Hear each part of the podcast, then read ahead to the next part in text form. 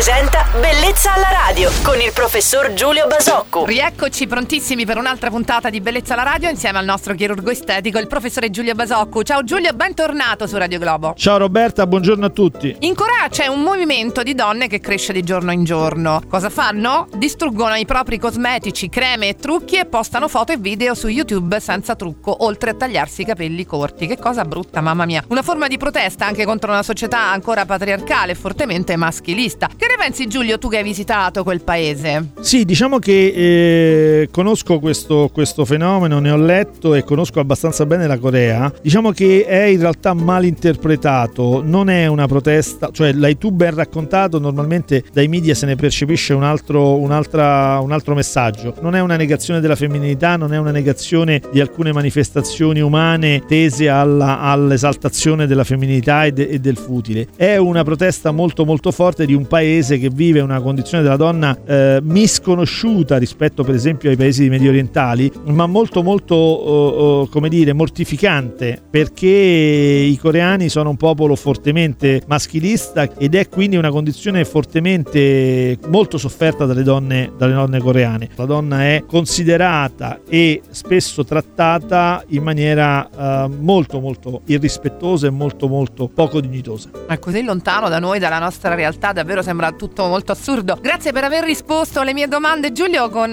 grande professionalità che sempre ti contraddistingue. Il chirurgo estetico Giulio Basocco vi aspetta domani su Radio Globo. Buon martedì, Giulio. Ciao Roberta, buona giornata a tutti. Bellezza alla radio.